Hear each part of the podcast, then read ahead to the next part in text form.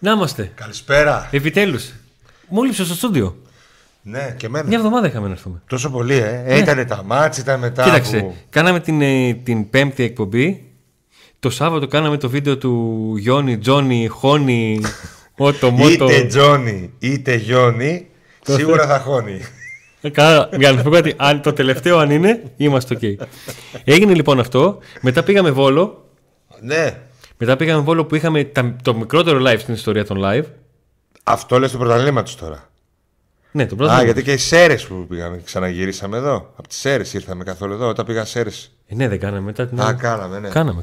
Μετά το Βόλο ήρθε. Ναι. Μετά το Βόλο ήρθε μια. Ουσιαστικά δεν κάναμε τη Δευτέρα εκπομπή.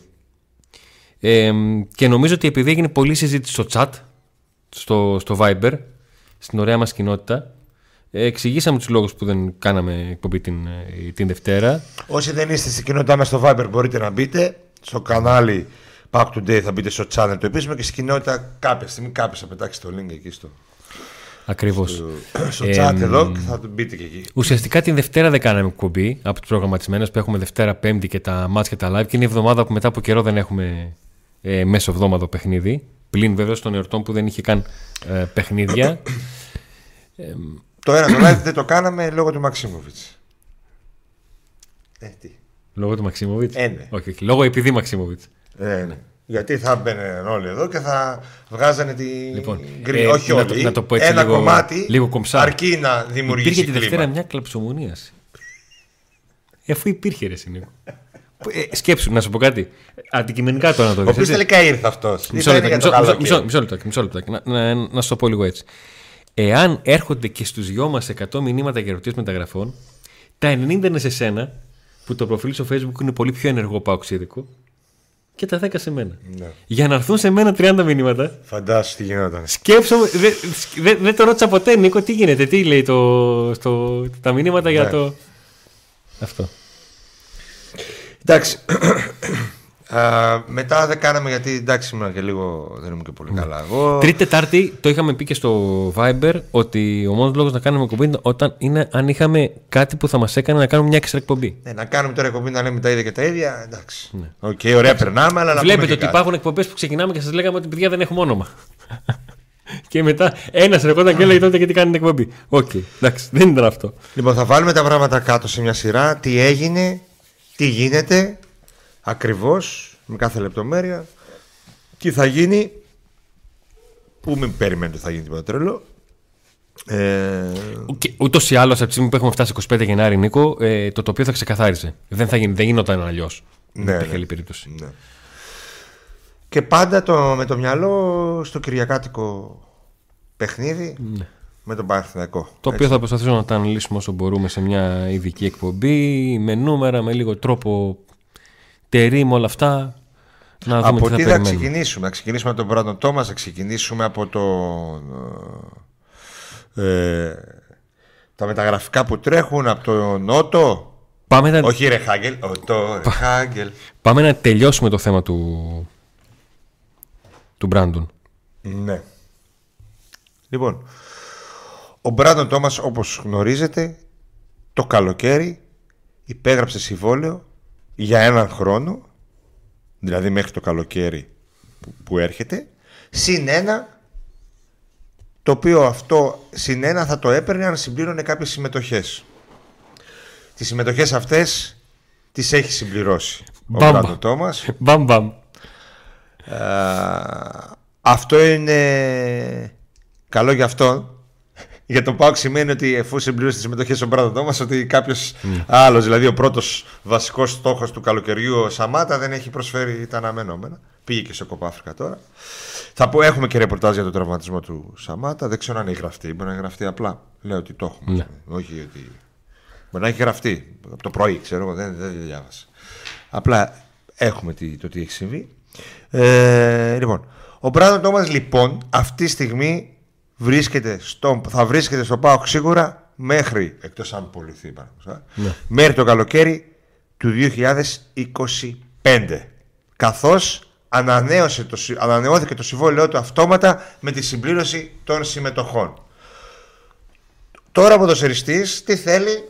θέλει άλλον ένα χρόνο. Διετές. Να πάει δηλαδή το συμβόλαιό του μέχρι το 26. Ο ΠΑΟΚ δεν βιάζεται. Ο Μπράντον, τον έχει τον Μπράντον εδώ μέχρι το καλοκαίρι του 25. Δεν χρειάζεται αυτή τη στιγμή να συζητήσει κάτι τέτοιο. Μετά τις μεταγραφές και μετά από κάποια παιχνίδια μπορεί να συζητήσουν οι δύο πλευρές για να είναι και ευχαριστημένος και ο Μπράντον Τόμας, ο οποίος ερωτεύτηκε κιόλας. Εδώ τα δικιά μας. Και θα θέλει να μείνει το παιδί και παραπάνω. Αλλά αυτή τη στιγμή ο Μπράντον Τόμας έχει συμβόλαιο ουσιαστικά μέχρι το 25 το καλοκαίρι, γιατί ανανεώθηκε αυτόματα. Το επαναλαμβάνω και νομίζω το καταλάβατε. Να θυμίσω λίγο μια παρόμοια περίπτωση με αυτή του Brandon Thomas. Το καλοκαίρι του 22 σε παρόμοια κατάσταση βρισκόταν ο Σβάμπ, ο οποίος είχε και αυτός ένα συμβόλαιο το οποίο είχε ενεργοποιηθεί το +1 και έδειξε τη διάθεση και πρότεινε στον ΠΑΟΚ να συζητήσουν για το αν θα γινόταν να αλλάξει το συμβόλαιό του με διαφορετικούς όρους και διαφορετική χρονική διάρκεια. Που τελικά όντως είχε γίνει αυτό και το συμβόλαιό του έγινε 2 χρόνια και λίγη το καλοκαίρι. Δεν είναι δηλαδή κάτι το περίεργο. Ναι, ο παίκτης έχει πάρει αυτό που θέλει βάσει των συμμετοχών του, αλλά δείχνει τη διάθεση και προτείνει ουσιαστικά στον ΠΑΟΚ αν θα ήθελαν κάτι διαφορετικό, γιατί και ο ίδιος θα το ήθελε. Και είναι δεδομένο πως αυτό δεν θα γινόταν άμεσα μέσα στην τούρνα των μεταγραφών. Μην το πάρετε μετρητής ότι θα κάνουμε πολλές μεταγραφές και όχι μία, έτσι, γιατί πολλά τέτοια. Ένας Μπράντον Τόμας, ο οποίος είχε στα χέρια του πρόταση από Ισπανία το προηγούμενο διάστημα, αλλά δεν θέλει να μείνει εδώ. Τώρα η περίπτωση να φύγει ο Μπράντον Τόμας κάποια στιγμή είναι να έρθει κάτι πολύ δυνατό από Αραβία, από εκεί. Ναι. Διαβάζουμε τις ερωτήσεις σας στο chat για ονόματα και για τέτοια. Ό,τι μπορούμε να απαντήσουμε θα το απαντήσουμε. Αλλά κάποιοι βλέπω ότι δεν είστε πολύ καλά πληροφορημένοι, γιατί έχουμε πει κάποια ονόματα, έχουμε διαψεύσει κάποια ονόματα στο Viber, αλλά δεν έρχεστε μέσα να συζητήσετε. Δεν έρχεστε στην παρέα μας στο Viber. Δεν έρχεστε στην παρέα μας. Μην έρχεστε. Να είστε ανενημέρωτοι. Τι σας είπε! Τα μισά! Για να κλείσουμε, μιας που πιάσαμε τον Πράτο και να κλείσουμε το θέμα του Φορ, ο Σαμάτα δέχτηκε ένα χτύπημα, αλλά ήταν από αντίπαλο ένα χτύπημα, δεν είναι κάτι σοβαρό για να πεις ότι θα λείψει μεγάλο διάστημα, άρα πάμε να πάρουμε φόρα, ας πούμε, στις τελευταίες μέρες. Γιατί όταν εγώ άκουσα ότι θα τραυματίσει ο Σαμάτα, λέω άμα είναι σοβαρό, ναι, ποιος ξέρει, μπορεί να πάνε να χτυπήσουν κανένα φόρ. Γιατί το είχαν συζητήσει ούτως ή άλλως του φόρ. Είπαν όχι, εντάξει, δεν θα πάρουμε, μένουμε με τον Τζίμα. Ουσιαστικά έτσι πως είναι η κατάσταση με τον Σαμάτα να έχει ολοκληρώσει υποχρεώσεις του στο κύπελλο Εθνών Αφρικής και τον ΠΑΟΚ να έχει κατά σειρά τα παιχνίδια με τον Παναθηναϊκό την Κυριακή, με τον Πανσερραϊκό την Τετάρτη και ακολούθως να πηγαίνει στο Περιστέρι την Κυριακή για να παίξει με τον Ατρόμητο, νομίζω ότι αυτό το παιχνίδι θα είναι το πρώτο στο οποίο θα είναι στην αποστολή, εκτός κι αν το πρόβλημα τραυματισμού είναι τέτοιο που δεν θα το κρατήσει καθόλου, σχεδόν καθόλου εκτός δράσης, οπότε να μπορεί να λογίζεται και για το παιχνίδι με τον Πανσερραϊκό.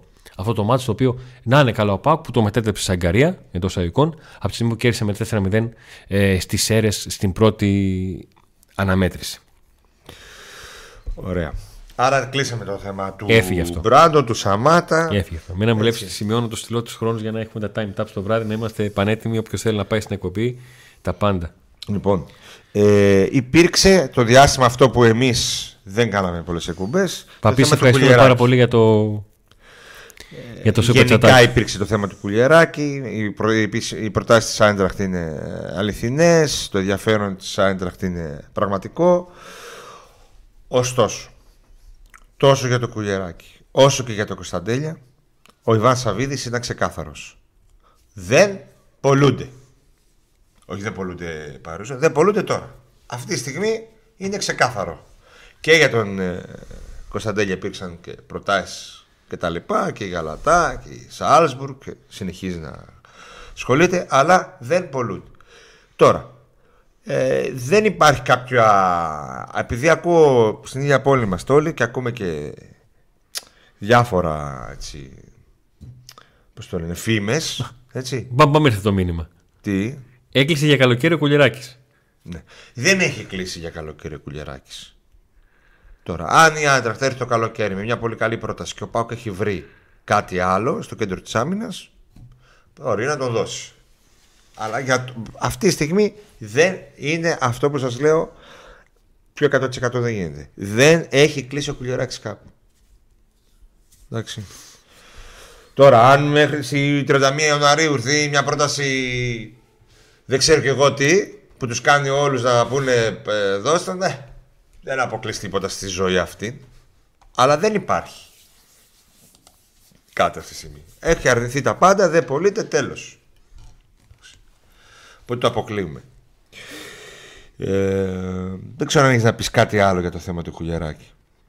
Όχι, για τον Kulierakis ήταν ξεκάθαρος ο τρόπος τον οποίο επικοινωνιακά το χειρίστηκαν και η Eintracht και ο ΠΑΟΚ. Δηλαδή όταν προέκυψαν τα δημοσιεύματα από το Kicker, υπήρξε η απάντηση του ΠΑΟΚ και η διαρροή ότι έχει δεχτεί 3 προτάσεις για τον Kulierakis και τις έχει απορρίψει, γιατί ο Kulierakis δεν θα απολυθεί τον Ιανουάριο. Και ακολούθησε η απάντηση της Eintracht, η οποία θέλησε να διαψεύσει ότι είναι τις ομάδες που έκανε την πρόταση. Ναι, ναι. Όμως ό,τι υπήρχε μετά το αλλά είναι το ζουμί. Αλλά τον κοιτάει, ασχολείται, ναι, τον ξέρει. Και αυτοί τις κάθονται και έχουν, έτσι. Όποιος βάζει γκολ δηλαδή και όποιος παίζει αντίπαλος να τον πάρουν. Ναι, το σαν τον Πάο που μου είχε πάρει το Λούκας από την Καρπάτη επειδή έβαλα 2 γκολ. Και τι και έφερε. Το παιδί 7 εκατομμύρια στον Πάο, ξύγκα. Για προτάσεις για παίκτες έχουν έρθει γενικά. Ο ΠΑΟΚ δεν φαίνεται να θέλει να πωλήσει κάτι. Γιατί πρέπει να έχει έρθει πρόταση και για άλλο ποδοσφαιριστή, δεκαδάτο.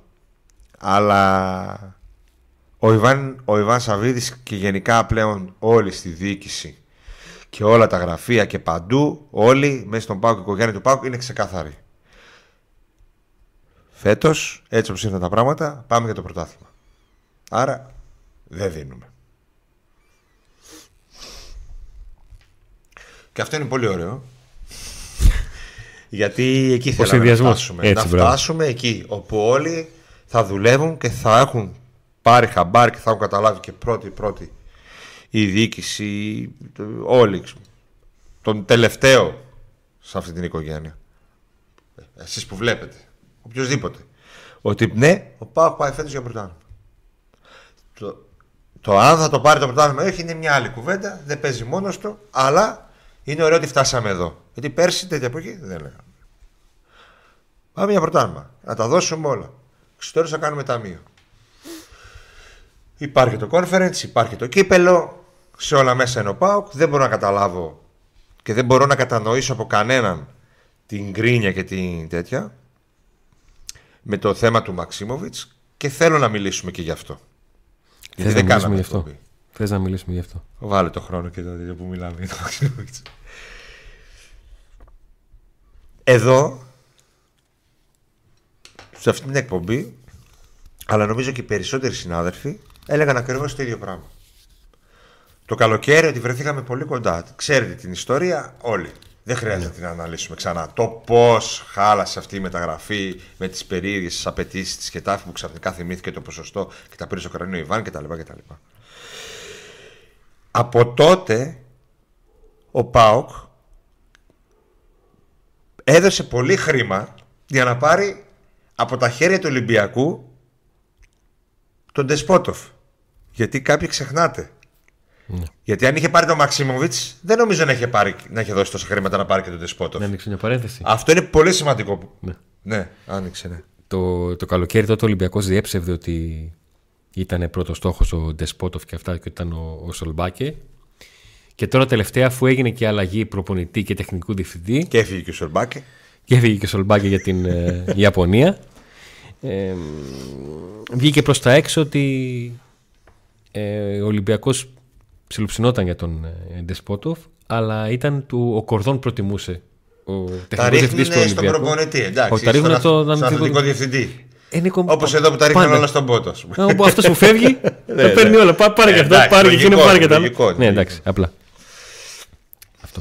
Αυτό. Άρα λοιπόν, αυτό το λέω για να θυμίσω σε κάποιους Που λέει, και να θυμίσω σε κάποιους που λένε ότι ο Σαββίδης δεν ενδιαφέρεται, δεν στάζει τα λεφτά για το Μαξίμοβιτς και τέτοια, ότι ο ΠΑΟΚ μετά, αφού άφησε την περίπτωση του Μαξίμοβιτς, πήγε και χτύπησε με πολλά εκατομμύρια ευρώ να πάρει τον Ντεσπότοφ σε ένα θρίλερ μεταγραφικό που ξέραμε το όνομα και δεν το βάζαμε γιατί μην μάθει, μην τυχόν δεν γίνει και μετά βγαίνουν όλοι και πούνε «Α, τον πήρε μέσα από το χέρι του ΠΑΟΚ».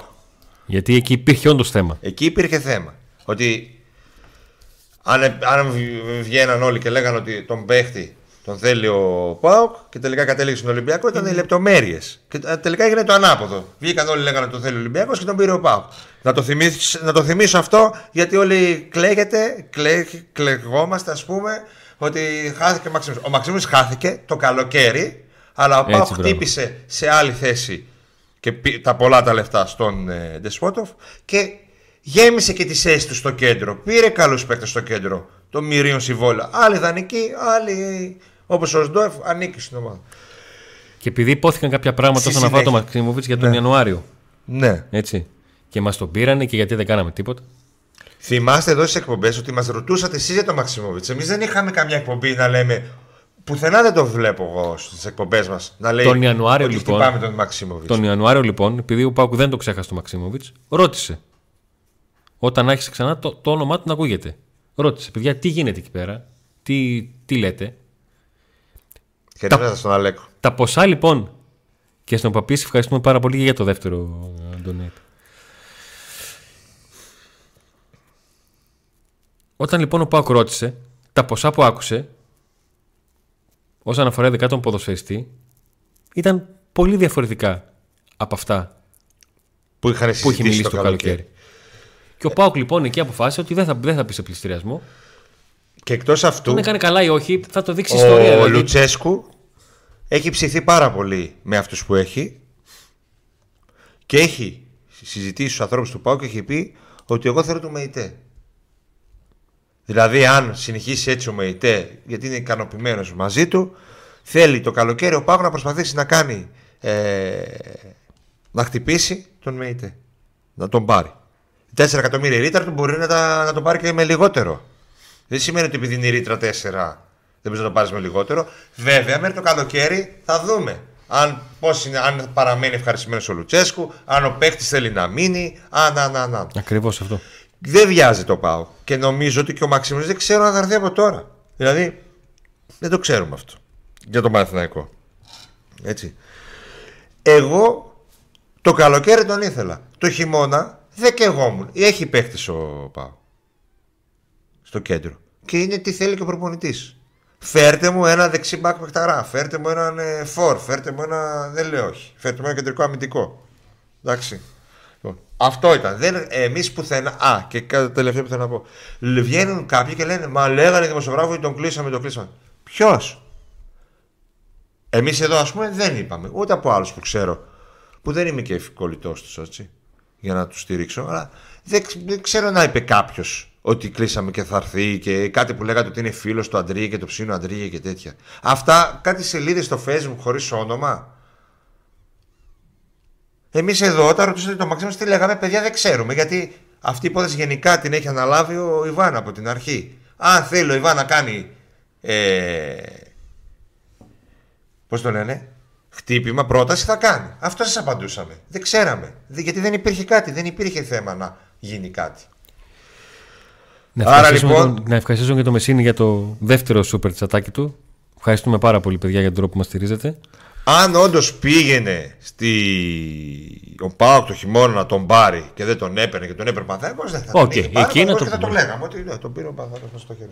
Θα δούμε τι θα γίνει. Όταν θα έρθει και τι θα έρθει, και αν θα παίξει και πώς θα παίξει και τι θα κάνουν οι δικοί μας. Με υποθετικά σενάρια να δημιουργούμε κλίμα αρνητικό για ένα ΠΑΟΚ που βρίσκεται πρώτος στο πρωτάθλημα, στους 16 από εδώ και 4 μήνες που οι άλλοι παλεύαν να μπουν. Ξεχάσαμε πότε παίξαμε τελευταία φορά.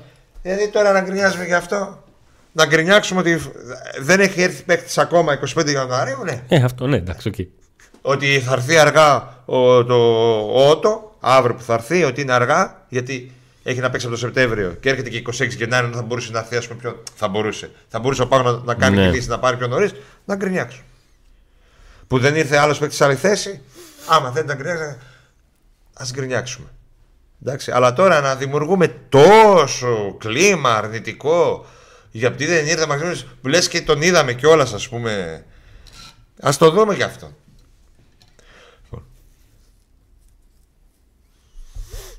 Από ρεπόρτερ Πάκο εγώ δεν ξέρω κάποιος να είπε ότι ο Πάκο χτυπάει τον Μαξιμόβιτς τώρα το χειμώνα πάντως. Δεν μου το είπε κάποιος, δεν ακούω, αλλά θα μου έλεγε κάποιος ότι κάποιος είπε έτσι. Ότι κάπου γράφτηκε, ναι. Τελειώσαμε και με τον Μαξίμοβιτς. Ωραία. Πάμε στα μεταγραφικά. Πάει και αυτό. Ναι. Πάμε στα γραφικά. Σε 20 λεπτά μέσα. Μισό λεπτάκι. Λοιπόν, όχι ρε μάλια. Κάντε like, ναι, όχι ρε μάλια. Λοιπόν, και subscribe εγγραφή. Φτάσαμε στους 28.000. Το ανακοίνωσε ο Αντώνης στο Twitter. Και μετά την άλλη μέρα ξυπνήσαμε και είχε 27.997. Πού είναι η γραμμένη. Παιδιά, μην μας κάνετε χάλι καλή την καρδιά. Πάμε τώρα βούρια 30.000. Να πω στον Παπίς ότι λογικά εντός της ημέρας αύριο θα τον ενημερώσω για τη φανέλα, δείτε και πώς. Γιατί έχει ληφθεί η παραγγελία. Για να τελειώνουμε και με αυτό το θέμα. Γιατί ξέρετε, είμαστε λίγο με τις κληρώσεις. Τα στέλνουμε. Να στέλνουμε λίγο το χρόνο. Τα ονόματα που ρωτάτε δεν θα τα αποφύγουμε. Θα τα απαντήσουμε έτσι. Απλά πάμε σιγά σιγά τα θέματα. Όλα μαζί. Τι άλλο έχουμε. Έχουμε τον Ότο. Έχουμε τον Ότο. Η βασική, η μία, η μοναδική, η μεγάλη μεταγραφή που ήθελε να κάνει ο ΠΑΟΚ ήταν αυτή στο δεξιό άκρο της άμυνας. Ο πρώτος βασικός στόχος του ΠΑΟΚ ήταν ο Ότο. Ένα θέμα το οποίο αποκαλύφθηκε την προηγούμενη Παρασκευή. Έτσι. Ήταν αυτός ο παίκτης που εδώ πέρα λέγαμε, παιδιά, θέλει κάτι top, θέλει κάτι πολύ μεγάλο. Ότι ο Ροζιέ δεν είναι πρώτος στόχος, απλά επειδή αργεί ο πρώτος στόχος ή κάτι κάπου αλλού, ας πούμε, βλέπουν ότι καθυστερούν, γυρίσαμε σε αυτόν, αλλά δεν ήταν ποτέ ο πρώτος στόχος. Ο πρώτος στόχος ήταν ο Ότο. Όχι ο Ότο του 2004, όπως γράφει ο Γιώργος, του Ρεχάγκελ, αλλά ο Τζόνι Ότο, Γιόνι Ότο, Χόνι Ότο. Αυτός τέλος πάντων. Θα μας πει αυτός πώς θα το λένε. Θα μας πει αύριο, θα τον ρωτήσω ο Νίκος στο αεροδρόμιο. Σιγά να μην το ρωτήσω αυτό, δεν το ρωτάτε. Γιατί? Α, ήταν άνθρωπο. Άστον. Θα μάθουμε, θα μας πει ο Πάκ πώς θέλει να το λέει. Ότο, το επιθέτω του. Ότο, Κάστρο. Κάστρο. Στο τέλος θα το λένε Κάστρο στο Πάκ. Και ας χάσουμε. Θα έρθει ένας Κάστρο και θα λένε καλά ρε Ότο, δεν μας συμπατήρθε. Το Κάστρο αναγκύρωσε. Άλλος είναι αυτός. Κι άλλον πήραμε. Λοιπόν, έρχεται αύριο. Την ώρα ακόμη δεν τη γνωρίζουμε. Θα είναι το Pack to Day στο αεροδρόμιο. Για να σας μεταφέρει την άφιξη του Ότο, όπως έκανε και το καλοκαίρι σε όλες τις αφίξεις. Φέτος είχαμε μία άφιξη και μπορεί και να μείνουμε και μόνο με αυτή τη μία άφιξη.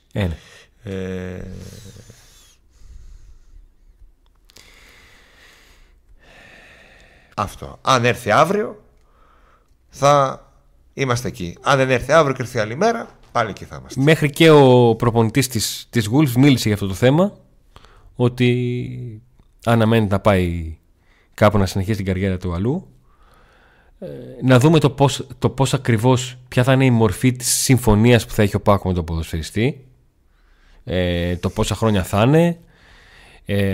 Εάν θα έρθει ως ελεύθερος ή αν θα γίνει κάποια κίνηση όπως άλλα Κούρτιτς όταν είχε αποκτηθεί ο Σλοβένος από την Πάρμα. Λίγη σημασία έχουν αυτά. Το θέμα είναι άμα τα βρουν. Αν τα βρει ο Ότο με τη Γούλφ και ο Πάκου με τον Ότο, τελειώνουν όλα. Και δεν χρειάζεται να το συζητάμε άλλο. Και απλά θα μεταφέρουμε και όσα μας μεταφέρει ο Πάκου όσον αφορά το θέμα του συμβολέου του και όλα αυτά. Το θέμα είναι να έρθει με το καλό εδώ, να μπει στις προπονήσεις για να δούμε το πότε θα μπορεί να είναι διαθέσιμος και να δούμε και την άλλη Παρασκευή και τη λίστα του Πάκου την ευρωπαϊκή. Ναι. Τι αλλαγές θα γίνουν, ποιος θα μπει, ποιος θα βγει. Έχει δικαίωμα για 3 αλλαγές ο ΠΑΟΚ. Για τον Ότο έχει κάνει ένα βίντεο ο Αντώνης, πιο αναλυτικό δεν γίνεται. Αλλά άμα θέλει να μας πει 2-3 πράγματα. Μέσα έχουμε το όνομά του, όπως πιστεύουμε ότι λέγεται. Τους τραυματισμούς του. Το περιστατικό που τον άφερε ουσιαστικά στην πόρτα της εξόδου με την αγκονιά που έριξε σε συμπαίκτη που του έκανε ένα σκληρό τάκλινγκ στην προπόνηση και ακολούθησε έφτιαξε έναν εκ των βοηθών που πήγε να τους σταματήσει και μετά τα έκανε λίγο λαμπόγιαλο στα αποδυτήρια. Τέθηκε εκτός ομάδας και έφτασε να ζητήσει να φύγει και να λύσει το συμβόλαιο του ουσιαστικά 1,5 χρόνο πριν ολοκληρωθεί αυτό, γιατί είχε συμβόλαιο μέχρι το 2025. Ένας ποδοσφαιριστής που βρισκόταν μέχρι το 2018 στην Θέλτα, γέννημα θρέμα του Βίγκο, έπαιξε δηλαδή στην ομάδα της πόλης του, ακολούθησε πήρα μεταγραφή για την Ατλέτικο χωρίς να παίξει εκεί με την Ατλέτικο, τον δίνει αμέσως στη Wolves δανεικό για ένα χρόνο και ακολούθησε η Wolves να τον αποκτά. Ουσιαστικά στην Αγγλία είναι από το 2018 μέχρι τώρα. Η διετία 18-20 ήταν πολύ καλή για εκείνον, με πολύ γεμάτες συμμετοχές στην Premier League, όντας μέλος της ομάδας της Wolves που βγήκε Ευρώπη μετά πολλά χρόνια, μέχρι να έχει 2 διαδοχικούς τραυματισμούς σοβαρούς, 2 ρίξεις χιαστούς στο ίδιο γόνατο, στο δεξί. Τον πρώτο τον έπαθε τον Αύγουστο του 2020 και στο παιχνίδι της Wolves με τον Ολυμπιακό, το ευρωπαϊκό, και τον δεύτερο τον έπαθε 8 μήνες μετά, σε προπόνηση πριν από αναμέτρηση για το πρωτάθλημα με την West Ham. Ο ένας τραυματισμός τον άφησε 6 μήνες έξω, ο άλλος 10 μήνες έξω. Μέχρι τότε τα περισσότερα παιχνίδια τα έπαιρνε και έπαιζε στα αριστερά. Όταν επέστρεψε στην αγωνιστική δράση πήρε και κάποια παιχνίδια δεξιά. Μπορεί να παίξει και στις δύο πλευρές. Έχει τα στοιχεία και την τακτική παιδεία και την ικανότητα να χρησιμοποιεί και τα δύο πόδια για να το κάνει. Σας το είχαμε πει και την άλλη φορά ότι ο ΠΑΟΚ όταν πλησίασε τον Νότο δεν του είπα απλά τόσα δίνω έλα. Του παρουσίασε όλο το πλάνο του και το αγωνιστικό. Για ποιον, τι ακριβώς θέλει από αυτόν, τι περιμένει από αυτόν, τι προσδοκά από αυτόν αγωνιστικά, που θα παίξει και όλα αυτά. Και φτάσαμε να έχουμε μια συμφωνία και αναμένεται να ολοκληρωθεί με την έλευση του 29χρονου Ισπανού ακραίου στην Θεσσαλονίκη.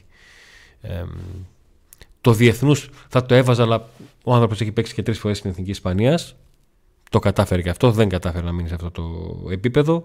Είχε κάνει πολλές συμμετοχές στις μικρές εθνικές. Είναι ένας ποδοσφαιριστής πολύ ισορροπημένος. Πέρασε και τραυματισμούς σοβαρούς, 2 χιαστούς. Αλλά επανήλθε και είναι μια χαρά. Θυμίζω ότι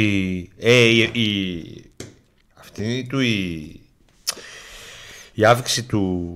Η κείμενη αύξηση του Ότο έχει πολλά κοινά με τον Vieirinha. Όταν ήρθε ο Vieirinha. Και οι δύο είχαν 2 χιαστούς, και οι δύο ήταν 29 χρονών, και οι δύο προερχόταν από μεγάλο πρωτάθλημα, και οι δύο ήταν είχαν άλλο πόδι και παίξαν σε άλλη πλευρά, στο άκρο της άμυνας. Έτσι, πολλά κοινά. Μακάρι να πετύχει ο Ότο όσα πέτυχε ο Vieirinha με τη φανέλα του ΠΑΟΚ. Ο οποίος είχε και γενέθλια. Πούμε χρόνια πολλά του αρχηγού του ΠΑΟΚ, που όπως όλα δείχνουν μετά το τέλος της καριέρας του θα αναλάβει θέση. Να έχει την υγεία του και να τα έχει πάντα σηκωμένα με τρόπια τα χέρια του. Αυτό που ξεχωρίζει εκτός ότι ήταν παικταράς ήταν για το χαρακτήρα του, και νομίζω με τέτοιους ανθρώπους χρειάζεται ο ΠΑΟΚ στη διοίκησή του. Λοιπόν, το κλείσαμε και τον Νότο. Τι άλλο να κάνουμε. Το κλείσαμε και τον Νότο. Πάμε στις μεταγραφές. Πάμε στους υποστηρικτές μας για να συνεχίσουμε τι γίνεται από εδώ και πέρα. Ωραία. Για τις μεταγραφές, κάποια ονόματα που ακούγονται, τι ακριβώς θα κάνει ο ΠΑΟΚ από εδώ και πέρα και τι δεν θα κάνει. Ωραία. Πάμε στους υποστηρικτές και επιστρέφουμε. Auto Expert Γιάννης Ζαχαρνάς. Εισαγωγές, πωλήσεις, παραγγελίες μεταχειρισμένων αυτοκινήτων. Ιωάννη Τσαλουγίδη 2 στην Θεσσαλονίκη. Τηλέφωνο 2310 024 739. Έχετε συγκεκριμένο μοντέλο στο μυαλό σας? Ζητήστε το από την Auto Expert και θα σας το φέρει. InSpot 3 Ανδρείας, Γρηγορείου Λεμπράκη 94. Ανοιχτό κάθε μέρα όλο το 24ωρο. Gaming εμπειρία σε υπολογιστές και PlayStation 5. Οθόνες για την μετάδοση όλων των αγώνων. Κροκόδυλος. Η μπειραρία που θα την αγαπήσετε. Πάρα πολλές ετικέτες μπύρας και φιλικό περιβάλλον. Που φυσικά στη Τούμπα και κοντά στο γήπεδο του ΠΑΟΚ. Βοσπόρου 1. Φανοπύρα Αυγιανός. Για κάθε τι που χρειάζεται το αυτοκίνητό σας, προέκταση Μακριγιάννη στον Εύωσμο. Τηλέφωνο 2310 681 111. Δωρεάν μεταφορά και έλεγχος του οχήματος στο συνεργείο από τα Φανοπύρα Αυγιανός.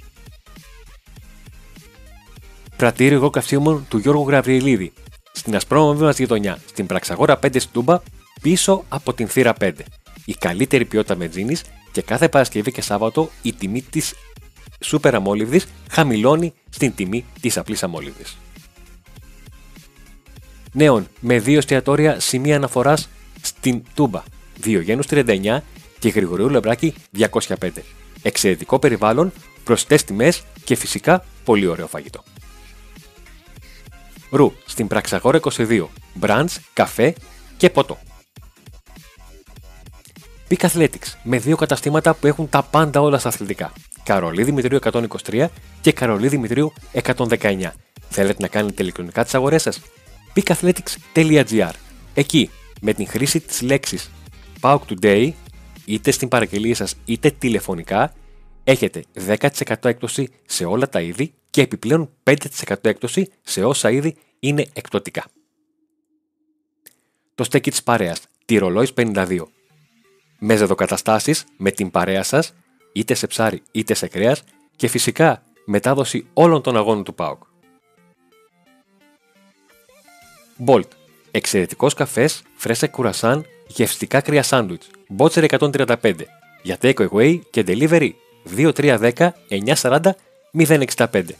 Και αν περνάει ο δρόμος σας πριν από τα παιχνίδια της Τούμπας, στο Bolt Premium Street Coffee θα βρείτε και hot dog. Isofos.gr. Τα πάντα σε καφέ, σοκολάτα, βότανα, μπαχαρικά, ξηρούς καρπούς και μια μεγάλη γκάμα προϊόντων. Και φυσικά 15% έκπτωση με την χρήση του κωδικού TODAY και 1 ευρώ μεταφορικά μέσω BoxNow. Περιορέξεως, στην Κωνσταντινούπολεως 8 στο Νεορίσιο, το ψητοπωλείο στο οποίο θα βρείτε τα πάντα για τους καλοφαγάδες του κρέατος. Τηλέφωνα 23 920 72008 και 72045. Εξυπηρετεί το Νεορίσιο και όλες τις γύρω περιοχές. Κανελόριζα, στην Κωνσταντινούπολεως 25 στην Πτολεμαΐδα. Εξαιρετικό μενού, διαφορετικά πιάτα ημέρας για κάθε μέρα και μεγάλη γκάμα και σε μαγειρευτά και στις ώρες. Τηλέφωνο για κρατήσεις 24 630 24 755.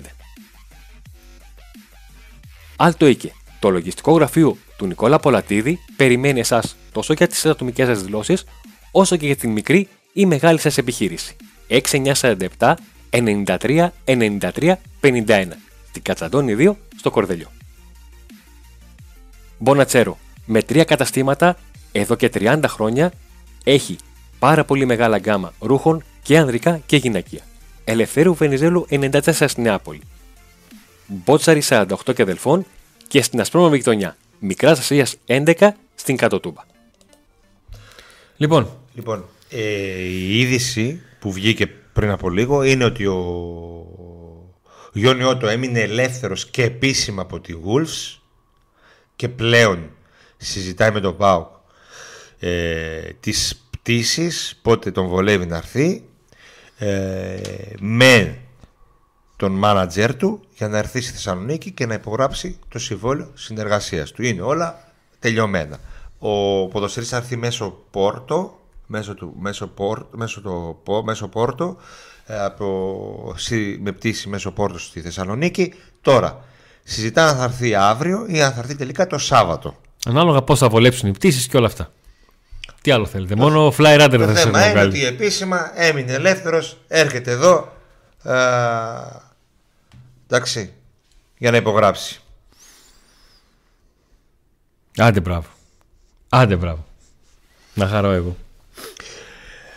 Και ξεκινάμε με αφορμή και τον Ότο να ξετυλίγουμε λίγο το κουβάρι το μεταγραφικό. Εξ αρχής ο Ρασβάν Λουτσέσκου ζήτησε ένα δεξί μπακ που να μπορεί να κάνει τη διαφορά, ένα upgrade από αυτούς που, σε σχέση με αυτούς που έχει, να μπορεί να ανεβάσει το επίπεδο της ομάδας του. Η αναζήτηση ήταν μεγάλη.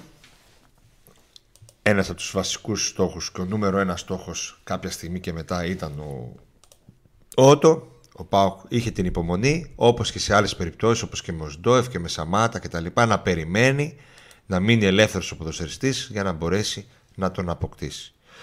Από την προηγούμενη εβδομάδα λοιπόν, και όταν διέφυσε το όνομα, το όνομά του, ο ΠΑΟΚ είχε έρθει σε πλήρη συμφωνία με τον ποδοσφαιριστή και περίμενε, ήταν τυπική διαδικασία. Δεν υπήρχε περίπτωση να χαλάσει αυτή η μεταγραφή. Έτσι ήταν τυπική διαδικασία να μείνει ελεύθερος.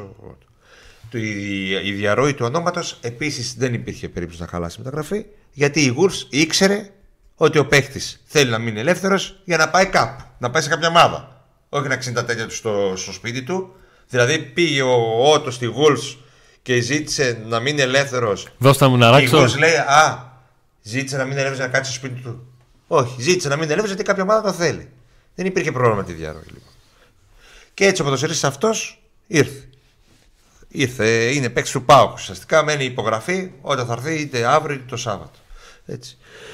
Αυτό ζήτησε ο ΠΑΟΚ, ο Ρασβάν Λουτσέσκου. Ένα δεξί μπακ να αλλάξει το επίπεδο της ενδεκάδας. Και τι άλλο, ένα συμπληρωματικό εξτρέμ. Ένα ποδοσφαιριστή ο οποίος δεν θα έχει την απέτηση να παίξει άμεσα και στην ενδεκάδα. Ένας ποδοσφαιριστής ο οποίος θα μπορούσε να δημιουργήσει πρόβλημα με το rotation. Γιατί η ομάδα και οι ποδοσφαιριστές του Ρασβάν Λουτσέσκου έχουν καταλάβει το rotation του Ρασβάν, το έχουν δεχτεί, είναι όλη μια γροθιά και έτοιμοι να πάρουν τον τίτλο. Δεν θέλουν ένα παίχτη ο οποίος θα μπει μέσα και θα δημιουργήσει πρόβλημα στα αποδυτήρια γιατί θα θέλει να παίξει. Ένα συμπληρωματικό εξτρέμ. Πόσες φορές το πάμε? Πάρα πολλές φορές. Λοιπόν, άρα και από εκεί και πέρα συζητήθηκε του κεντρικού αμυντικού σε περίπτωση. Καλά, συζητήθηκε και το φόρο από την οικογένεια Σαββίδη και τα λοιπά. Αλλά εκεί που καταλήξαν είναι ότι αν τελικά φύγει ο Nassberg ή γίνει τίποτα με το Κουλιεράκη τρομερό που δεν έγινε, θα πάρουμε κεντρικό αμυντικό. Όλα δείχνουν ότι ο κεντρικός αμυντικός δεν θα έρθει γιατί του Nassberg δεν προχώρησε. Και πολλούς μήνες πριν λέγαμε ότι αν φύγει κεντρικός αμυντικός θα κοιτάξουμε κεντρικό αμυντικό. Άρα λοιπόν το μόνο που περιμένει ο ΠΑΟΚ είναι η άφηξη του Ότο και αυτός ο συμπληρωματικός εξτρέμ. Δεν θα είναι κανένας παιχταράς, κανένας που θα πρέπει να τον περιμένουμε πώς και πώς να έρθει. Θα είναι ένα συμπληρωματικό εξτρέμ. Άμα τους βγήκε για κάτι παραπάνω τα επόμενα χρόνια. Τώρα, όπως πάντα λένε οι ομάδες, αν προκύψει κάτι και κάτι τόσο τρομερό. Τώρα ναι, αν βρούμε κάτι τόσο τρομερό, δεν αποκλεί να γίνει κάτι άλλο.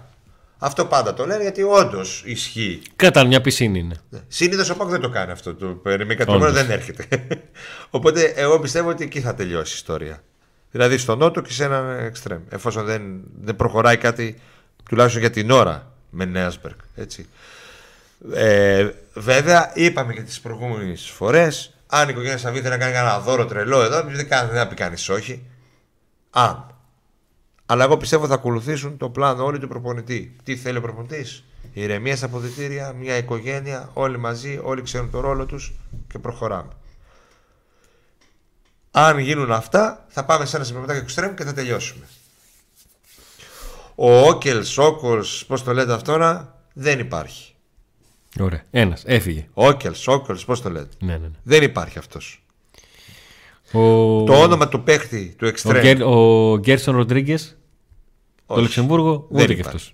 Το όνομα του εξτρέμ, του συμπληρωματικού εισαγωγικά εξτρέμ που θέλει ο ΠΑΟΚ, δεν έχει διαρρεύσει. Ακόμα. Αλλά θα διαιρέσει. Πού θα πάει? Φέρτε ένα Φιρμίνο να γίνει χαμός. Ναι. Και για την περιπτωσάρα που λένε αν προκύψει και τέτοια, δεν θα είναι μια περίπτωση που να το φέρουμε τώρα για 6 μήνες να πάρουμε το πρωτάθλημα. Μόνο αν έρθει κάτι τόσο σημαντικό που μπορεί και τα επόμενα χρόνια να βοηθήσει και να κάνει. Έτσι. Ρωτάτε με το Κάστσουκ αν χάθηκε. Δεν χάθηκε. Απλά ο μάνατζερ του έκανε μαγκές, εισαγωγικά. Ναι, προσπάθησε να αξιοποιήσει το ενδιαφέρον και του ΠΑΟΚ. Και τη συμφωνία του, την αρχική συμφωνία με τον ΠΑΟΚ. Αύξησε λίγο τις απαιτήσεις γιατί σου λέει όπα μας θέλουν κι άλλοι. Και ο ΠΑΟΚ είπε, ξέρεις τι, εμείς αυτό εδώ πέρα έχουμε πει. Τα θέλεις, καλώς. Δεν τα θέλεις, πάλι καλώς. Άρα λοιπόν μεταγραφές αυτά είναι. Τώρα άλλοι κάνουν πολλές μεταγραφές. και είναι τέταρτη. Προφανώς είχαν πολύ μεγάλες ανάγκες. Άλλοι, οι μεταγραφές που κάνανε το καλοκαίρι δεν πιάσαν και κάνουν τώρα μεταγραφές για να αντικαταστήσουν τις προηγούμενες. Είναι 25 Ιανουαρίου. Και το καλοκαίρι λέγαμε πώς χάσαμε τον Βιλένα και τον Τζούριτς. Και τώρα παίρνουν παίχτες για αυτούς. Είναι 25 Ιανουαρίου και Παναθηναϊκός και Ολυμπιακός λογικά μαζί μπορεί να κάνουν και 10 μεταγραφές, πάνω από 10 μεταγραφές. Και ο ένας έχει προπονητή που τον έχει 1,5 μήνα και ο άλλος ένα μήνα. Και ΑΕΚ και ΠΑΟΚ που έχουν προπονητή 1,5 και 2,5 χρόνια. Δεν έχουν κάνει ακόμα μια μεταγραφή και ο ΠΑΟΚ θα κάνει μία και η ΑΕΚ μπορεί να μην κάνει και καμία. Ρε Νίκος, συμπληρωματικά εξτρέμ δεν είναι ο κανείς, ο Ρικάρντο, ο Βρακάς, ο Κόλιατ, όχι. Αυτούς αποφάσισε ο ΠΑΟΚ και ο προπονητής το ότι δεν κάνουν αυτή τη στιγμή για να βοηθήσουν στην προσπάθεια. Θέλουν κάτι καλύτερο. Όταν λέμε συμπληρωματικός εξτρέμ δεν λέμε ένα του πεταματού, απλά να τον έχουμε. Παίρνει και το τσακαλέα.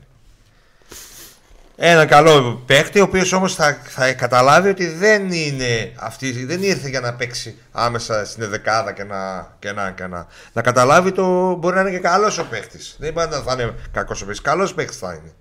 Απλά δεν θα είναι ένας παίκτης, ένας ουάου, ένας που θα πείτε ωραία, με αυτόν θα πάρουμε το πρωτάθλημα. Θα είναι ένας παίκτης ο οποίος το βασικότερο που θα είναι καλός, αλλά να καταλάβει ότι θα μπει σε αυτό το πράγμα. Αν δεν βρεθεί αυτός, αν δεν κάτσει αυτή η περίπτωση, δεν θα πάρουν κιόλας. Η μεγάλη μεταγραφή είναι αυτή του Ότο. Το μεγάλο στίχημα του ΠΑΟΚ είναι ο Ότο να είναι όσο που γίνεται πιο σύντομα έτοιμος. Το μεγάλο ερώτημα και η μεγάλη ανησυχία δεν είναι γιατί δεν ήρθε ο Μαξίμοβιτς, γιατί δεν πήρε φόρ, γιατί δεν θα είναι συμπληρωματικός εξτρέμ. Είναι αυτό που θέλει ο προπονητής, το οποίος αυτός έχει φτάσει στην ομάδα στην πρώτη θέση. Ούτε εγώ, ούτε ο Αντώνης, ούτε ο Σαββίδης, ας πούμε. Ο Λουτσέσκου ξέρει το ποδόσφαιρο. Αυτή τη στιγμή μέσα στον ΠΑΟΚ. Και αυτός ο άνδρας που είχε την ομάδα πρώτη, που είναι υπεύθυνος για τα αποδυτήρια, ήθελε ένα δεξί μπακ. Άρα το κλειδί είναι αυτός ο άνδρας που θα έρθει είτε αύριο είτε μεθαύριο και πλέον είναι ελεύθερος από τη Wolves, να μπορεί να αποδώσει όσο απέδιδε πριν κάποια χρόνια και όσο γίνεται πιο σύντομα να μπήκε, γιατί έχει να παίξει από το Σεπτέμβριο. Αυτό είναι τώρα το κλειδί. Το καλοκαίρι στη μεσαία γραμμή κατάφεραν και κάναν αρκετά καλά πράγματα, ναι. Δεν κάνανε και στο μπακ που φέραν τον Μπαμπαράχμα. Στο φόρα πέτυχαν, ναι. Δεν τους έχει βγει. Τώρα εδώ είναι κλειδί. Ένα παίχτη φέρανε ουσιαστικά για δεκάδα. Εκεί είμαστε. Τώρα αν γίνει, επαναλαμβάνω, αν γίνει κάποια έκπληξη, μια μπορέσουν να φέρουν κάποιο, θα απορρίσουμε και εμείς. Το απορρίσουμε θετικά, έτσι το καταλαβαίνετε πώς το λέμε. Λοιπόν, μετά ίσον τι γίνεται. Ο ατζέντης είναι εδώ, θα γίνουν κάποιες συζητήσεις για το αν υπάρχει έδαφος για να παραμείνει ο Τάισον και μετά το καλοκαίρι, όταν και ολοκληρώνει το συμβόλαιο που υπέγραψε τον Ιανουάριο του 2023. Συμφωνία. Δεν υπάρχει συμφωνία με τον Τάισον. Μας ρωτάς 7 φορές τι γίνεται με τον Τάισον. Άμα δεν υπάρχει συμφωνία, τι να πούμε. Μπορεί να υπάρξει. Ρωτάτε για τον Λουτσέσκου. Δεν έχουν συμφωνήσει. Ό,τι λέει ο Ιβάν το κρατάει το λόγο του. Α, δεν έχουν πρόβλημα. Δεν τρελαίνονται. Έχουν μιλήσει οι δυο τους. Είναι σαν να λέω εγώ με τον Αντώνη μια συμφωνία. Να συμφωνήσουμε κάτι. Δεν τρελόμαστε. Όταν θα έρθει η ώρα θα τι κάνουμε. Και αν τελικά δεν τι κάνουμε, θα υπάρχει λόγος. Δεν καίγονται. Δεν καίγεται ο Λουτσέσκου. Δεν ξυπνάει κάθε μέρα. Α, θα ανανεώσουμε το πράγμα. Τι έγινε, ούτε ο Ιβάν ξυπνάει κάθε μέρα. Τι θα γίνει, θα ανανεώσει το Λουτσέσκου. Τα είπανε. Το διέρευσε ο ΠΑΟΚ, που σημαίνει ότι είναι σοβαρό και τέλος. Αυτά σε ό,τι αφορά τα μεταγραφικά, το τι έγινε, τι γίνεται, τι αναμένεται να γίνει. Για τον Brandon σας εξηγήσαμε ότι είχε ανανεωθεί αυτόματο συμβόλαιο του για ένα χρόνο. Νομίζω, Αντώνη, τα πάμε όλα. Αφήσαμε κάτι? Όχι, δεν αφήσαμε κάτι. Δεν αφήσαμε κάτι. Το μόνο που αφήσαμε είναι το πιο κύριο. Το like, μάτς με τον Παναθηναϊκό. Το μάτς με τον Παναθηναϊκό. Α, αυτό και αν είναι το πιο κύριο. Λοιπόν, ο Παναθηναϊκός προέρχεται από την χθεσινή ήττα από τον Ατρόμητο Τη δεύτερη φορά που έπαιξε. Πριν ξεκινήσεις, επειδή ρωτάει ένα παιδί για αν μπορεί να το δηλώσει η Ευρωπαϊκή Λίστα των Νότων, ναι, μπορεί να το δηλώσει. Είπαμε πριν ότι θα γίνουν αλλαγές στην. Τρεις αλλαγές. Ναι. Τρεις αλλαγές μπορεί να κάνει ο ΠΑΟΚ στην Ευρωπαϊκή του Λίστα. Λοιπόν, όχι, καλά έκανες.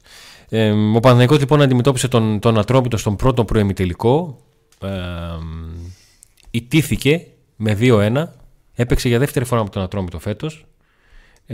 Και τις δύο φορές με ανατροπή την πάτησε. Χθες προηγήθηκε με 1-0. Ο Ατρόμητος κατάφερε να ισοφαρίσει και να προηγηθεί με 2-1. Στο δεύτερο μήχρονο ο Παναθηναϊκός έχασε πάρα πολλές ευκαιρίες. Έπαιζε με 12 παίκτες. Δημιούργησε φάσεις. Έχασε και πέναλτι με τον Ιωαννίδη. Μαϊμού. Όχι ο Ιωαννίδης, έχει το πέναλτι έτσι. Μ' αρέσουν αυτές τις παρεμβάσεις. Οι πινελιές στο κείμενό μου. Πέτσινο. Θα πετάω. Είναι σαν στο βίντεο που πετάγονται οι τίτλοι. Ναι. Ο Φατίχ Τερίμ ρίσκαρε πάρα πολύ με τις αλλαγές που έκανε. Πάντα. Έπαιξε με τον Τραγκόφσκι κάτω τα δοκάρια, τον τερματοφύλακα που έφερε πριν από λίγες μέρες. Τους δύο κεντρικούς αμυντικούς καινούριους, τον Ούγκο Βίτορ και τον Σαμέτ Ακαϊντίν. Με τον Μπακασέτα, ο οποίος έκανε ένα πολύ καλό παιχνίδι, είχε και δοκάρι και γενικότερα δημιούργησε πράγματα. Έβαλε και τον Ιωαννίδη με το σκορ στο 1-2. Ναι, τρίτη φορά έκανε πανέγκα, αυτή τη φορά δεν του βγήκε. Κάτσε ρε φίλε, 1, 2, 3, σε καταλάβαμε. Είναι δεδομένο ότι θα υπάρχουν αλλαγές στο σχήμα του Παναθηναϊκού. Θα έχει πιο καλή, πιο ισορροπημένη δεκάδα. Δεν μπορεί να πάει έτσι. Θα έχει πιο ισορροπημένη δεκάδα. Θα παίζει ο Ιωαννίδης βασικός. Δεν θα βάλει όλους τους καινούριους πάλι. Τον Μπακασέτα θα βάλει, πιστεύω. Ναι. Θα πάει με φουλ όλους τους καλούς να παίξει. Θα έρθει. Mm. Θα έρθει εδώ. Και γενικότερα ο Παναθηναϊκός. Μπορεί να φανεί. Όπα, τι έγινε. Ναι, ο Γιώργος. Στη Γερμανία. Ο Γιώργος. Γιώργος, ευχαριστούμε πάρα πολύ. Λέει εκεί, Άρμπα τη Σπάρεν. Εμείς εδώ, Σπάρεν. Νάιν. Νίχτ Σπάρεν. Έλεγα λοιπόν ότι ο Παναθηναϊκός ζει πολύ περίεργα με τον Τερίμ.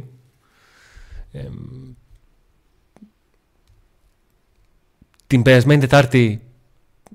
Το πέναλ του Καμαρά πήγε έξω και ο Παναθηναϊκός προκρίθηκε. Αυτή την Τετάρτη το πέναλ του Ιωαννίδη μπήκε και ο Παναθηναϊκός έχει μύρλα. Να σας ευχαριστήσουμε πάρα πολύ, Γιώργο. Πάρα πολύ, και θα σε πάρω τηλέφωνο.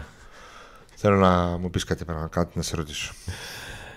Αντώνη, ουσιαστικά από αυτό που, έτσι όπως το εξηγείς, ναι, και αυτό που θες να πεις, είναι ότι ακόμα δεν έχουμε δει τον Παναθηναϊκό να πείθει, παρόλο που κατάφερε να πάρει την πρόκριση και να μην χάσει, ας πούμε. Ο Παναθηναϊκός ήταν πολύ καλά, γιατί πήρε τα αποτελέσματα. Έκανε 3 ισοπαλίες, 2 με Ολυμπιακό και 1 με ΑΕΚ. Και ουσιαστικά αυτές οι 2 ισοπαλίες που πήγε από τη στιγμή που το πήρε στα πέναλτι σαν νίκη, όταν αποκλείσει το μεγάλο σου αντίπαλο, σου μένει αυτό. Δεν εξετάζεις να το απέκλεισες. Τα πέναλτι με αρχιμή. Καταλαβες. Ναι. Υπάρχει αυτό το παιχνίδι με την ΑΕΚ, στο οποίο βρέθηκε πίσω σκορ. Η ΑΕΚ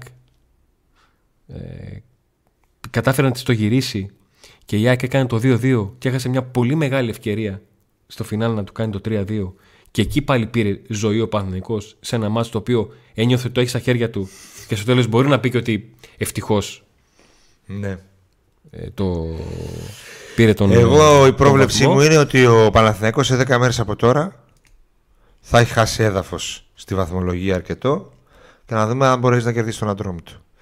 Παίζει. Ο Παναθηναϊκός παίζει την τώρα Κυριακή με εμάς, την Τετάρτη με τον Ατρόμητο, και υποδέχεται μετά τον Ολυμπιακό. Και μετά. Τώρα αυτά είναι. Τι σημασία έχει το μετά. Μετά θα χάσει κι άλλο. Μπορεί να πας με τον τελευταίο. 15 μέρες τότε. Μπερδεύτηκα. 17. Έχει ακόμα δηλαδή πολύ. Θα πάρει τον Ολυμπιακό δηλαδή και μετά θα κάνει την κέλα. Έχει κι άλλο δύσκολο για το επόμενο. Ποιο είναι δύσκολο? Στις Σέρες. Δεν παίζει Σέρες. 5 την έριξε τα Σέρας. Εκεί, κατά λάθος, τυχαία. Ναι. Έχει φάγει ξανά από μεγάλη ομάδα 5. Μόνο από εμάς. Εντάξει. Ο Πανσερραϊκός. Εγώ δεν πιστεύω ότι θα περάσει στον Πανσερραϊκό. Αλλά θα έχει και άλλα πιο πριν. Έχει εμάς, έχει Ολυμπιακό, έχει. Δεν θεωρώ. Εγώ δεν με έχει πείσει ο Τερίμ. Βλέπω από το Τερίμ αυτά που περίμενα. Δηλαδή μια. Τώρα το έπαρση θα ακουστεί άσχημα. Δεν βρίσκω άλλη λέξη όμως. με στη διαχείριση της ομάδας του, αυτή τη συνηθισμένη έπαρση που έχουν οι μεγάλοι προπονητές που είναι πλέον μεγάλοι και έχουν πετύχει πολλά και σε ηλικία, και ότι εντάξει, ήρθα εγώ εδώ χειμώνα, αλλά θα τα αλλάξω όλα και θα βάλω και τον back extreme γιατί μπορώ και θα το παίξω ότι ναι, ξέρω εγώ. Είχε εύκολο πρόγραμμα, του κάτσε η πρόκριση χωρίς να κάνει κάτι, όπως είπες, το ένα πέναλτι μπήκε, το άλλο δεν μπήκε. Παρόλο που κάνει μεταγραφές δυνατές, δεν με πείθει. Αυτό δεν είναι υποτίμηση του Παναθηναϊκού. Είναι λίγο μια ισορροπία, γιατί δεν μπορεί τη μία φορά πέναλτι του αντιπάλου έξω, όλα πήγαν τέλεια στο μάτς από τη στιγμή που προκληθήκαμε, πέναλτι χαμένο δικό μας τον Ατρόμητο, όλα πήγαν χάλια, τι κάνει ο προπονητής. Αντίθετα βλέπω την ΑΕΚ και εξωαγωνιστικά δυνατή και αγωνιστικά να ανεβαίνει, τη θεωρώ φαβόρη για το πρωτάθλημα, αλλά όσο ο ΠΑΟΚ παραμένει να ζωγραφίζει στον αγωνιστικό χώρο, παρόλο που δεν έχει το εξωγωνιστικό, είναι και αυτός υπολογίσιμος αντίπαλος, και βλέποντας και κάνοντας.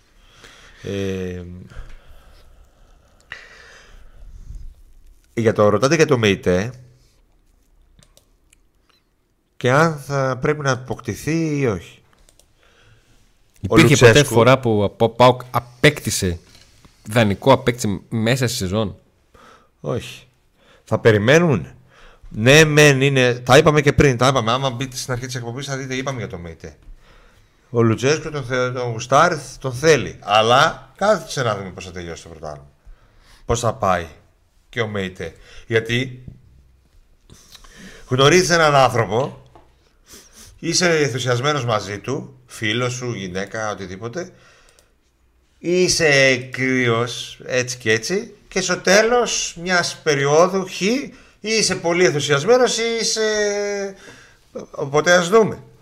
Αυτή τη στιγμή έτσι λένε, ότι ο Meité θα τον βλέπει ζεστά, Λουτσέσκου τον κουστάρει πάρα πολύ.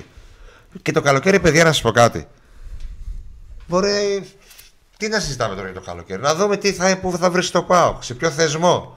Ακόμα Γενάρη έχουμε. Τι απαιτήσεις θα έχει, τι παίχτες θα έρθουν. Ακόμα Γενάρη έχουμε. Το σημαντικό είναι τώρα το ΠΦΟΠ, να κυνηγήσουμε αυτό που λέμε, το πρωτάθλημα φέτος ο ΠΑΟΚ, το conference όσο μπορούμε, όσο πιο ψηλά μπορούμε, το κύπελο να πάρουμε. Αυτά. Τώρα για το Meité, τώρα εγώ πραγματικά το αν θα το πάρουμε το καλοκαίρι, όχι αυτή τη στιγμή, όχι, δεν με ενδιαφέρει καθόλου. Κουράζομαι καν να ασχολούμαι με αυτό το πράγμα. Και αυτή η συζήτηση έγινε λόγω Μαξίμοβιτς. Ούτε την Μπενφίκα έχει ενοχλήσει ο ΠΑΟΚ. Ούτε τον ίδιο ποδοσφαιριστή έχει κάνει κάποια συζήτηση για να δει, ρε φίλε, πώς το σκέφτησε. Κάτσε να δούμε. Αυτά σε ό,τι αφορά το ρεπορτάζ. Το ματσάκι την Κυριακή θα έχουμε να το αναλύσουμε και την Πέμπτη πήγαμε. Φτάσαν οι μέρες πλάκα-πλάκα. Και το Σάββατο. Σίγουρα είναι δύσκολο παιχνίδι. Δεν μπορούμε να κάνουμε προβλέψεις για το παιχνίδι. Γιατί στο Χαριλά εγώ έλεγα ότι είναι δύσκολο το μάτς πάλι, όλοι λέγανε πεντάρες. Τώρα είμαι πιο αισιόδοξος από ότι ήμουνα στο μάτς στο Χαριλά. Είμαι πιο αισιόδοξος λόγω του ότι θεωρώ ότι ο προπονητής του Παναθηναϊκού κάνει ό,τι να είναι, και λόγω του ότι ο Παναθηναϊκός δεν έχει να παίξει μόνο με εμάς. Και έτσι όπως τα έκανε και χθες, θα δυσκολευτεί. Έχει δηλαδή. Δηλαδή, αν είχε κερδίσει τώρα, δεν το σκεφτόταν το μάτι Τετάρτης. Το αποτέλεσμα, το Παναθηναϊκός Ατρόμητος 1-2, ήταν θετικό και για τον Πάκο από ποια άποψη? Ότι... Πάει ο Πάκο να παίξει στο Περιστέρι. Πάει ο Πάκο να παίξει στο Περιστέρι μετά από μεσοβδόματο παιχνίδι, στο οποίο ο Ατρόμητος θα τα δώσει όλα για όλα. Είναι το μάτι της ζωής. Και έτσι πως είναι το κύπελο, μπορεί ο Παναθηναϊκός να κερδίσει με ένα γκολ διαφορά και να το πάει παράταση και να... Ναι, ένα τελευταίο για το ρεπορτάζ για να μπούμε σε ερωτήσεις σας. Κωνσταντέλιας προπονείται, είχε ίωση, αλλά πλέον είναι καλά και βρίσκεται στη διάθεση του Ραζβάν Λουτσέσκου για το παιχνίδι της Κυριακής. Θα είναι στην Κυριακή. Τώρα θα είναι δεκά, δεν θα είναι, δεν ξέρω. Αυτό είναι άλλο θέμα. Αλλά ο Κωνσταντέλιας θα είναι μια χαρά το παιδί πλέον. Εντάξει. Στο Βόλο δεν ταξίδευσε. Έπαιρνε τις αντιβιώσεις του και αυτά και είναι μια χαρά. Λοιπόν. Κουμπόθηκε κατά το κοινό λεγόμενο. Και... Ναι, όπως κουμπώνεις εσύ 2-1 όλο τον χρόνο, αυτός κουμπώθηκε 2 μέρες. Αλλά δεν έκανες μια τρίπλα ανά Κωνσταντέλιας. Εγώ... Ρουλέτα, έτσι, τσακ, τσακ. Εγώ, τι ρουλέτα να κάνω, τι ρουλέτα. Εδώ είμαστε φυσκευή και πέταμα. Λοιπόν, πάμε... Επειδή όπως καταλαβαίνετε είστε και σας ευχαριστούμε πάρα πολύ, είστε πάρα πολύ αυτή πάρα τη στιγμή. Πάρα πολύ, αλλά like δεν είστε πολύ. Εδώ μέσα. Ναι, τα like. Κάντε ένα like. Ρε παιδιά, κοιτάξτε τώρα 500 like. Είστε λοιπόν. 1280 και μόνο 580 κανένα like. Λοιπόν, τι είναι το like. Έτσι, πατάς απλά like, δεν κοστίζει. Ξεκινάτε να κάνετε εσείς τα like στο βίντεο. Και εσύ τι θα κάνεις, θα μετρήσεις εκεί. Like. Όχι. Απλά επειδή. Δεν θα είναι ωραίο να καθόμαστε να ψάχνουμε ερωτήσεις, γιατί έχετε ερωτήσεις πολλά. Είναι πολλά που ρωτάτε πάνω στην κουβέντα. Ναι. Ξεκινάτε τώρα να γράφετε τις ερωτήσεις σας. Ωραία, ξεκινήστε τώρα ερωτήσεις. Ναι, ξεκινήστε για να τις δούμε. Λοιπόν, θα υπάρξει άλλη μεταγραφή για το χειμώνα. Τι να απαντήσαμε στην εκπομπή. Το πλέον πιθανό είναι όχι. Ένας εξτρέμων να έρθει και τέλος. Ακριβώς. Άρα όχι. Η μία εννοώ το και ένας εξτρέμων. Ναι. Δεν έχει γίνει το εξτρέμ. Εσύ το έχεις στο μυαλό σου ότι έγινε. Ναι, θα υπάρχει άλλη μεταγραφή, το πήγα εκεί, ναι. Όχι, θα υπάρξει. Ο κόσμος στην Τούπα θα έχει από το παιχνίδι με τον Ολυμπιακό και μετά. Από το παιχνίδι με τον Ολυμπιακό και μετά. Από τότε θα γεμίσει ξανά το γήπεδο. Ακριβώς. Ο άλλος που με λέει Μπαρμπανίκο, τον ευχαριστώ πολύ. Είμαι σοφός. Πιστεύετε ότι θα αργήσουμε να δούμε τον Ότο στην ενδεκάδα λόγω της μεγάλης αποχής του? Ανάλογα την κατάστασή του, παιδιά.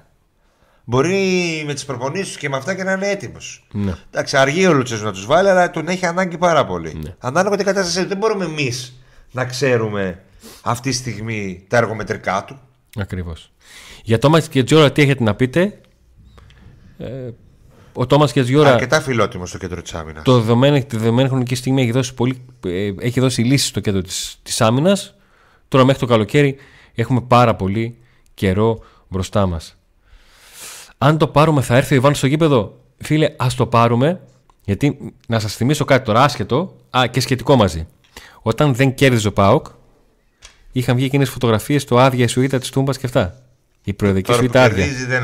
Τώρα που ο ΠΑΟΚ είναι πρώτος, κλειστά τα φώτα, δεν ρωτάει κανένας τίποτα. Στις σίτες ψάχνουν κάποιοι να δημιουργήσουν πρόβλημα. Νικόλα, θα πας να φέρεις τον Νότο και τη Δευτέρα φέρει τον Πρίγκοβιτς. Το πρίγγιζα που για τα body line για να δυνατείς μαζί με μένα. Πρέπει να είμαστε διακυλάτου. Κανένα center for, όχι, δεν το βλέπουμε. Αεροδρόμιο ή εγώ ή μαζί με τον Αντώνη. Τώρα έχω αυτοκίνητο. Το φτιάξα. Θα έπαιρνα από τον Zacharnas, αλλά έφτιαξα το δικό μου. Zacharnas φέρει αυτοκινητάρες. Έχετε υπόψη σας. Τώρα το πάω στο Ροδιανό να μου κάνει τις. Το πήρα τηλέφωνο. Ναι. Λέω, θέλω να φτιάξουμε άλλα ξέρεις λεφτά. Λέει, φέρτε εσύ και θα το. Φέρτε εσύ. Πιστεύετε ότι θα αρχίσει την Despotovic ή Zivkovic? Έλατε, αυτό συζητούσαμε με τον Αντώνη. Ναι. Δεν έχουμε εμείς, δεν μπορούμε να πούμε στις προπονήσεις να δούμε και δεν έχουμε και πληροφορίες ακόμα γιατί είναι νωρίς. Ναι. Αυτό είναι το ερώτημα. Και με ρώτησε ο Αντώνης χθες, τι θα ήθελες, Despotovic ή Αντρία? Και εγώ είχα πιει. Είχα πιει πολύ, δεν μπορούσα να το πατήσω πίσω. Ενώ εγώ ή λιγότερο. Που λέει, τι σου είπα, είμαστε InSpot, έχουμε πιει τι έχουμε πιει. Και έρχεται ο ιδιοκτήτης του InSpot, Valekos, και λέει, να φέρω από ένα κεράσιο να κάνω ακόμα. Εγώ και ο Νίκος, όχι. Φέρε μου, φέρε.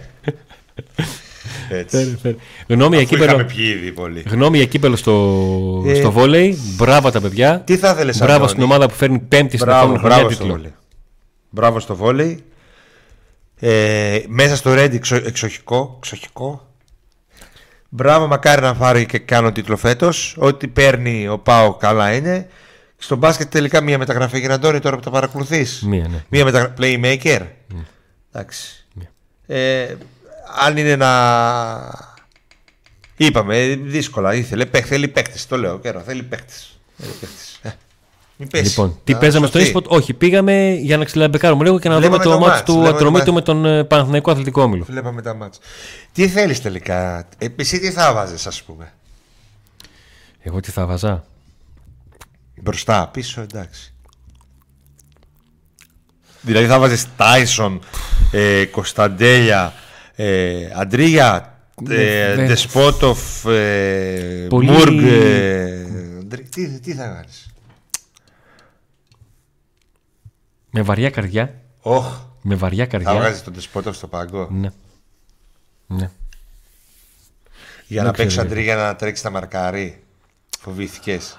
Όχι, όχι, δεν φοβήθηκα. Επειδή δεν του βγήκε με τον Άριο Ντεσπότοφ. Κατάλαβε, γι' αυτό σου λέω με βαριά καρδιά. Ενώ δεν είναι σωστό να τον καταδικάζω έτσι. Εγώ στο football manager που δεν παίζω, αλλά δεν έπαιζα, θα βάζα τον Ντεσπότοφ. Σεντερφόρ.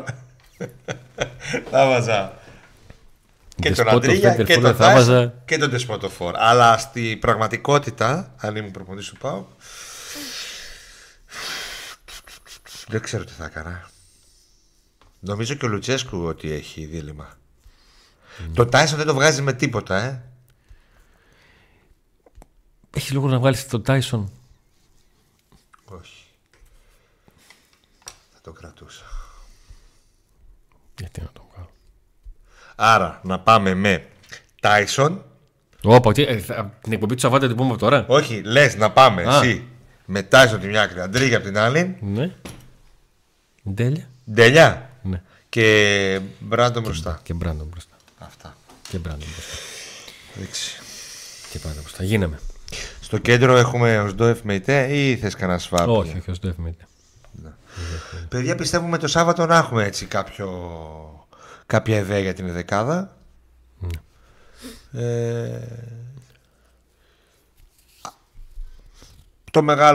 Η μεγάλη μεταγραφή του ΠΑΟΚ θα είναι να παραμείνει έτσι όπως είναι δεμένος, να παίζει ωραίο ποδόσφαιρο και να αρχίζει να δείχνει και λίγο πιο σκληρός στα ντέρμπι. Λίγο πιο σκληρός. Αυτό.